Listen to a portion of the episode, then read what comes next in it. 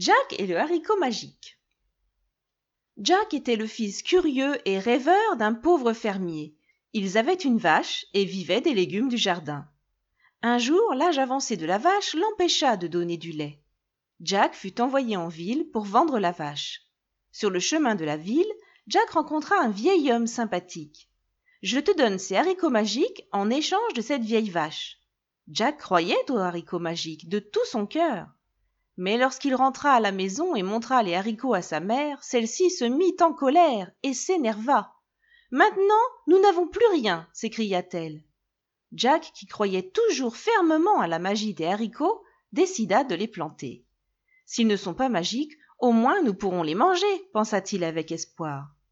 Remarquablement, les haricots avaient poussé pendant la nuit et atteignaient une hauteur considérable au-dessus des nuages. Jack, curieux comme il l'était, grimpa sur les tiges. Quand il atteint le sommet, il entra dans une prairie. Au loin, il vit un château. Jack fut accueilli par une fée. Elle lui raconta que le château avait autrefois appartenu à un courageux chevalier. Mais un géant avait tué le chevalier et s'était installé dans le château. La femme et le fils du chevalier n'étaient pas à la maison quand c'est arrivé, et ont pu s'enfuir. « Jack, dit la fée, ce château appartenait à ton père, et maintenant il t'appartient.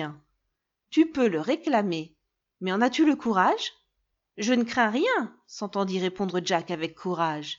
« Écoute, » dit la fée, « tu dois récupérer deux objets du château, une poule qui pond des œufs d'or et une harpe parlante. » Courageusement, Jack frappa à la porte.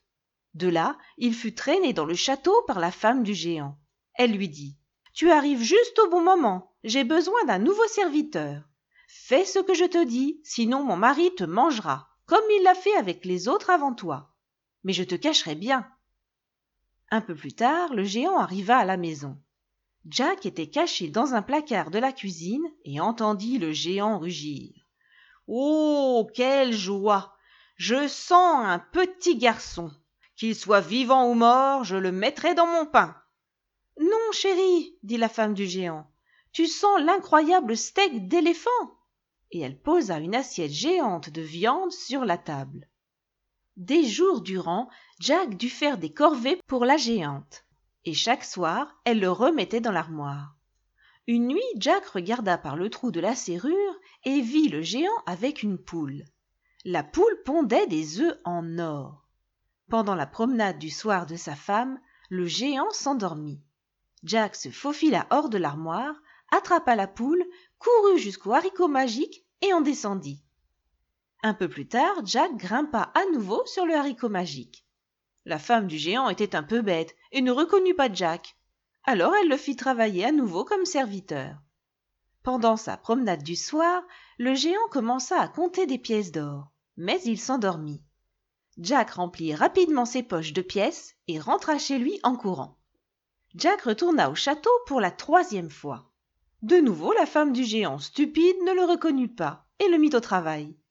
Elle partit pour sa promenade du soir. Le géant sortit sa harpe d'or et lui demanda de lui jouer une chanson. Le géant s'endormit.